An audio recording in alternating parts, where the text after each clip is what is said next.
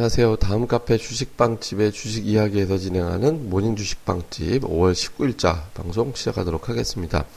어, 먼저 이제 마감된 미국 시장부터 체크를 좀 해봐야 될 것 같은데요. 미국은 뭐 변동성이 엄청났습니다. 뭐 장중에 어, 100포인트 다우지수 기준으로 이제 100포인트 이제 넘게 올라가고 막 그러다가 또 이제 중간에 확 또 이제 밀렸다가 또 막판에 다시 올라오고 이렇게 이제 변동성이 좀 크게 나는데 초반에 이제 밀고 올라갔던 거는 이제 유가가 계속 강세를 보이죠. 그러니까 최근에 물론 뭐 재고 증가가 다시 증가했다는 얘기는 있는데 실질적으로 보면 뭐 휘발유라든가 이런 재고가 감소하고 있고 향후에 미국의 재고도 계속해서 감소될 가능성이 높거든요. 그러니까 그 뭐 감소된다라는 거는 뭐 그러니까 증가폭이 둔화된다라는 의미죠. 정확하게 얘기하면 감소되는 게 아니라. 그러니까 하여간 그렇게 되면서 유가가 떨어 당장 떨어질 것 같지는 않다. 이제 적어도 이제 그, 저, 그 오펙 산유국 회의 전까지는 유가가 급격하게 떨어지지는 않겠지라고 이제 생각을 하는 그런 시각이 있다 보니까 이제 유가가 밀고 올라가고 그래서 초반 약세 출발 이후에 이제 쭉 밀고 올라가다가 중간 넘어가면서부터 이제 FMC 의사록이 공개가 됐잖아요. FMC 의사록이 공개됐는데 그 내용이 이거 너무 매파적인 거 아니야라고 이제 생각을 하는 그 정도 수준으로 나오게 된 거죠. 그러니까 FMC 의사록 내용을 간단하게만 좀 우리가 정리를 해보면 우선 미국 경기가 굉장히 좋다라는 인식. 그러니까 경기 좋으니까 금리 당연히 올려야 되죠. 그러니까 경기도 좋고 뭐 고용 지표라든가 인플레이션도 원하는 수준으로 가고 있는 거 같이 얘기를 하면서 어, 금리 인상을 6월에 해야 된다라는 취지의 발언이 굉장히 많았던 거죠. 그래서 이거는 6월에 금리를 당연히 올리겠구나라고 이제 생각을 하게 될 수밖에 없잖아요. 변수가 없다면. 뭐, 전제는 몇 가지가 있었습니다. 6월에, 어, 저, 인플레이션이 원하는 수준 2% 도달한다면, 그리고 이제 또 어, 블랙시트라든가 중국의 변수가 크게 작용하지 않는다면 이 부분에 대한 걱정을 한 연준 위원들이 좀 있었거든요. 그러니까 그 고개 변수가 되지 않는다면 6월에 금리 올리는 게 타당하다. 그러니까 최근에 연준 위원들의 발언하고 일치를 하는 부분이죠. 이렇게 되면서 6월에 금리를 올리겠구나라고 이제 이제 판단을 하게 되고 이것 때문에 증시가 확 빠졌다가 이제 고점 대비 뭐 순식간에 이제 한 1.5% 정도 확 밀리는 형태로도 작용을 했었거든요. 이제 그러다가 다시 또 밀고 올라오는 예, 조금 그러다가 이제 뒷부분 가서 다시 또 꾸역꾸역 이제 바로 회복을 해가지고 보합권 정도 그러니까 뭐 다, 운은 약보합이지만 나스닥이나 S&P 500은 이제 플러스로 이제 마감을 하는 그런 형태로 됐습니다. 그러니까 어, 금리 올린다 하더라도 어쨌든 경기가 좋다라는 쪽에 포커스를 맞췄고 또 금리 올리게 되면 은행주들이 좀 수혜를 받지 않을까라는 식의 어떤 인식이 되다 은행주들이 강세를 보였거든요.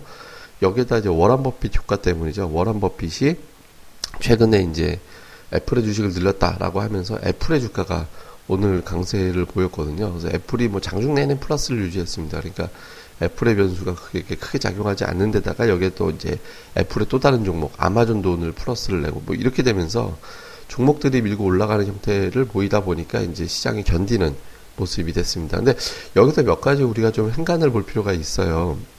뭐냐면, 그러니까 자꾸 뭔가를 확인하고 싶어 하는 거는 여전하다. 이게 뭐냐면, 뭐, 지난번에 글로벌 금융시장 불안 때문에 금리를 못 올린 거잖아요. 작년 12월에 딱 올려놓고 한두 번 쉬었다가 또 올렸어야 되는 게 맞잖아요. 원래 금리 인상 하려면. 말로 안 되는 게 지금 6개월 동안 금리 안 올린 건 지난번에 올린 게 잘못된 거거든요. 어떻게 보면.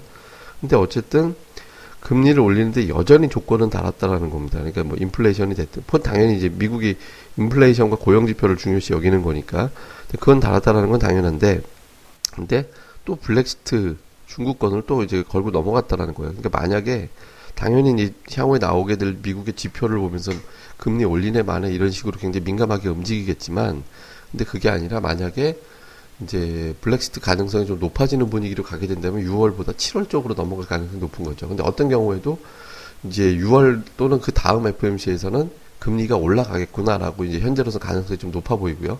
다음에 또 한 가지는 금리 인상한다라고 하면 대체로 보면 수혜주들이 반응하는 경우가 없었거든요. 그냥 시장 자체가 악재지 어떤 수혜주가 있다 이렇게 보지는 않았어요. 근데 이날 보면 은행주들이 강세를 보였거든요.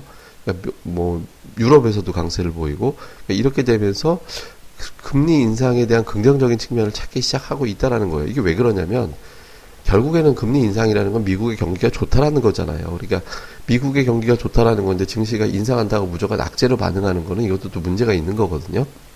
그러니까 결과적으로 시장이 조금씩 냉정함을 찾기 시작했다. 금리 인상 무조건 악재 이런 플레임에서 금리 인상하면 불확실성 해소되고 경기가 좋구나라는 쪽으로 인식을 하는 형태가 된다라는 거죠. 그러니까 이 부분은 뭐 나쁠 게 없잖아요. 시장에서 나쁠 게 없는 게 아니라 이제 당연히 우호적으로 작용을 하게 되는 그런 이슈이기 때문에 뭐 흐름상 이제 나쁘진 않을 것 같다. 좋다. 긍정적이다.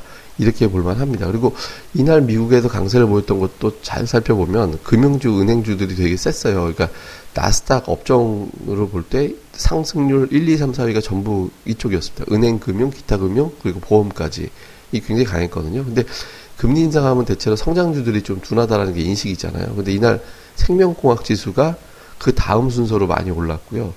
그 다음에 개별적인 종목에서는 마이크론 테크놀로지라든가 아니면 테슬라, 그러니까 이제 최근에 좀 낙폭과대였던 종목들, 그러니까 마이크론 테크놀로지 최근에 좀 많이 빠져 있었죠. 그리고 테슬라가 굉장히 강세를 보이다가 최근에 주가가 좀 많이 빠져 있는 상태였거든요. 장중에 뭐 200달러 깨기도 하고 막 이럴 정도로 굉장히 좀 위협하는 수준까지 빠져 내려왔었는데 이런 종목들이 오늘 비교적 좀 급폭으로 올라가는 형태가 됐다라는 거죠. 그러니까 성장주들 중에서 낙폭과대주 쪽에 매수가 들어온다라면 이거는 금리 인상에 대한 스트레스가 굉장히 크지는 않다라는 거거든요.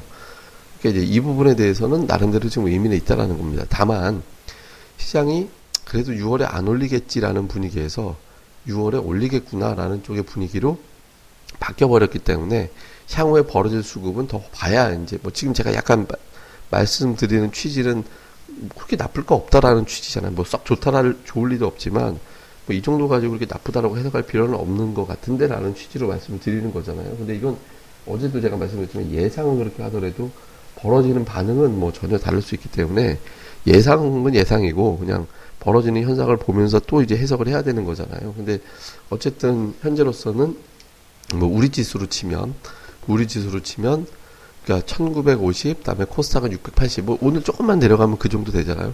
그러니까 이 정도 선이 사수가 되면서 좀 힘을 내주는 수급이 또 조금 외국인들이 아이 금리 올리면 경기 좋은 거지 또는 불확실성 제거됐네라는 식으로 해서 매수가 들어오는지 여부를 좀 체크를 해봐야 된다.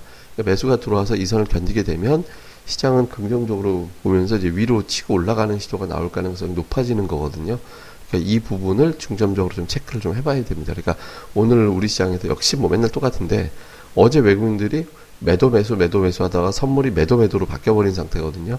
그러니까 여기서 금리 인상 가능성이 높아진 FMC 의사록을 보고 어떻게 판단할 거냐. 일단 미국은 뭐 처음에 좀 쫄다가 에이 뭐 그렇게 나쁠 정도는 아닌데 뭐 이렇게 이제 평가하면서 보합으로 마감을 한 거잖아요. 그러니까 근데 신흥시장 같은 경우는 금리 인상하면 선임권은 유가 빠지고 또 외국인 자금 이탈하고 뭐 이런 식으로 예상을 하니까 또 불안함이 있을 수 있잖아요. 그러니까 이쪽에서 어느 쪽에 반응을 할 거냐. 미국 경기 좋아지면 미국에 대한 수출 늘어나니까 경기가 살아나는 쪽으로 갈지 아니면은 이제 금리 인상하면서 자금이 이탈할 것이다라는 우려감으로 갈지 요거는 이제 보면서 판단을 하자. 그러니까 일단은 현재로서는 저는 뭐 1950, 680선에서 지지가 되는 것을 기대를 하면서 이제 그쪽으로 제가 뭐 비중 1950부분에서 비중 다 채워버리자 라는 쪽으로 맞춰갔잖아요. 근데 오늘 이제 그 상태로 온 건데 여기서 만약에 외국인들 선물이 이제 본격 매도가 나온다면 어떤 의미냐? 그냥 다음 주에 좀 반등 나온다 하더라도 기술적 반등 찔끔 나오는 거고 결과적으로는 6월까지는 계속 이벤트들이 줄줄 있죠. OPEC 회의, FOMC, 브렉시트, MSCI 지수에 중국이 되는지 여부, 우리나라 선진국 여부도 그렇지만 그러니까 이런 것들이 계속 발목을 잡는 형태가 될 가능성이 좀 있기 때문에 이제 흐름상 약간 어떤 변동성이 좀 나올 가능성이 이제 생기면서 이제 윗 방향이 이제 한계가 되는 흔히 얘기하는 박스권인데 약간 상단이 하, 내려오는 박스권이 될 가능성이 있다라는 거죠. 그러니까 이 부분을 더 확인을 하자. 그러니까 선물 매도 올 매수가 왕창 들어오면 그냥 50과 680이 바닥이 되는 거예요. 그러니까 이제 이렇게 되면 이제 위로 그러니까 박스권 하단을 이 정도로 두게 되는 거고 만약에 그게 아니라 오늘 선물 매도가 나온다면 박스권 하단은 1900 초반으로 밀려 내려가게 되고 상단은 한 1980이 되고 이런 형태로 이제 굉장히 막히는 게 되는 게 되거든요. 그래서 오늘 이 부분을 보면서 판단을 하자. 일단 전략적으로는 50과 680 바닥으로 인식을 하고 이제 채워놓되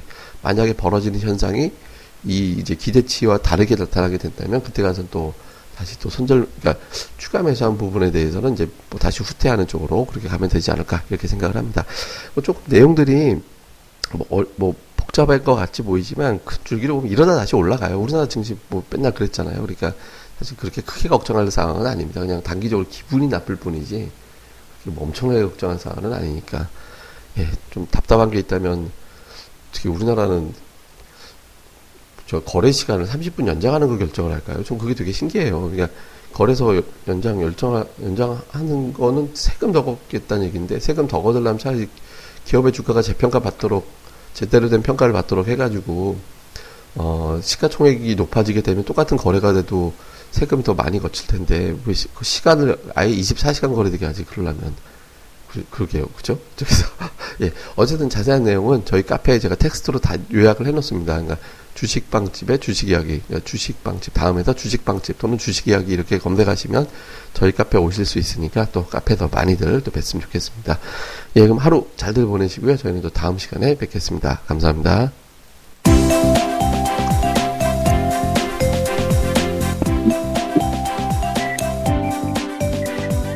아, 안녕하세요. 주식방집 운영자 불사조입니다.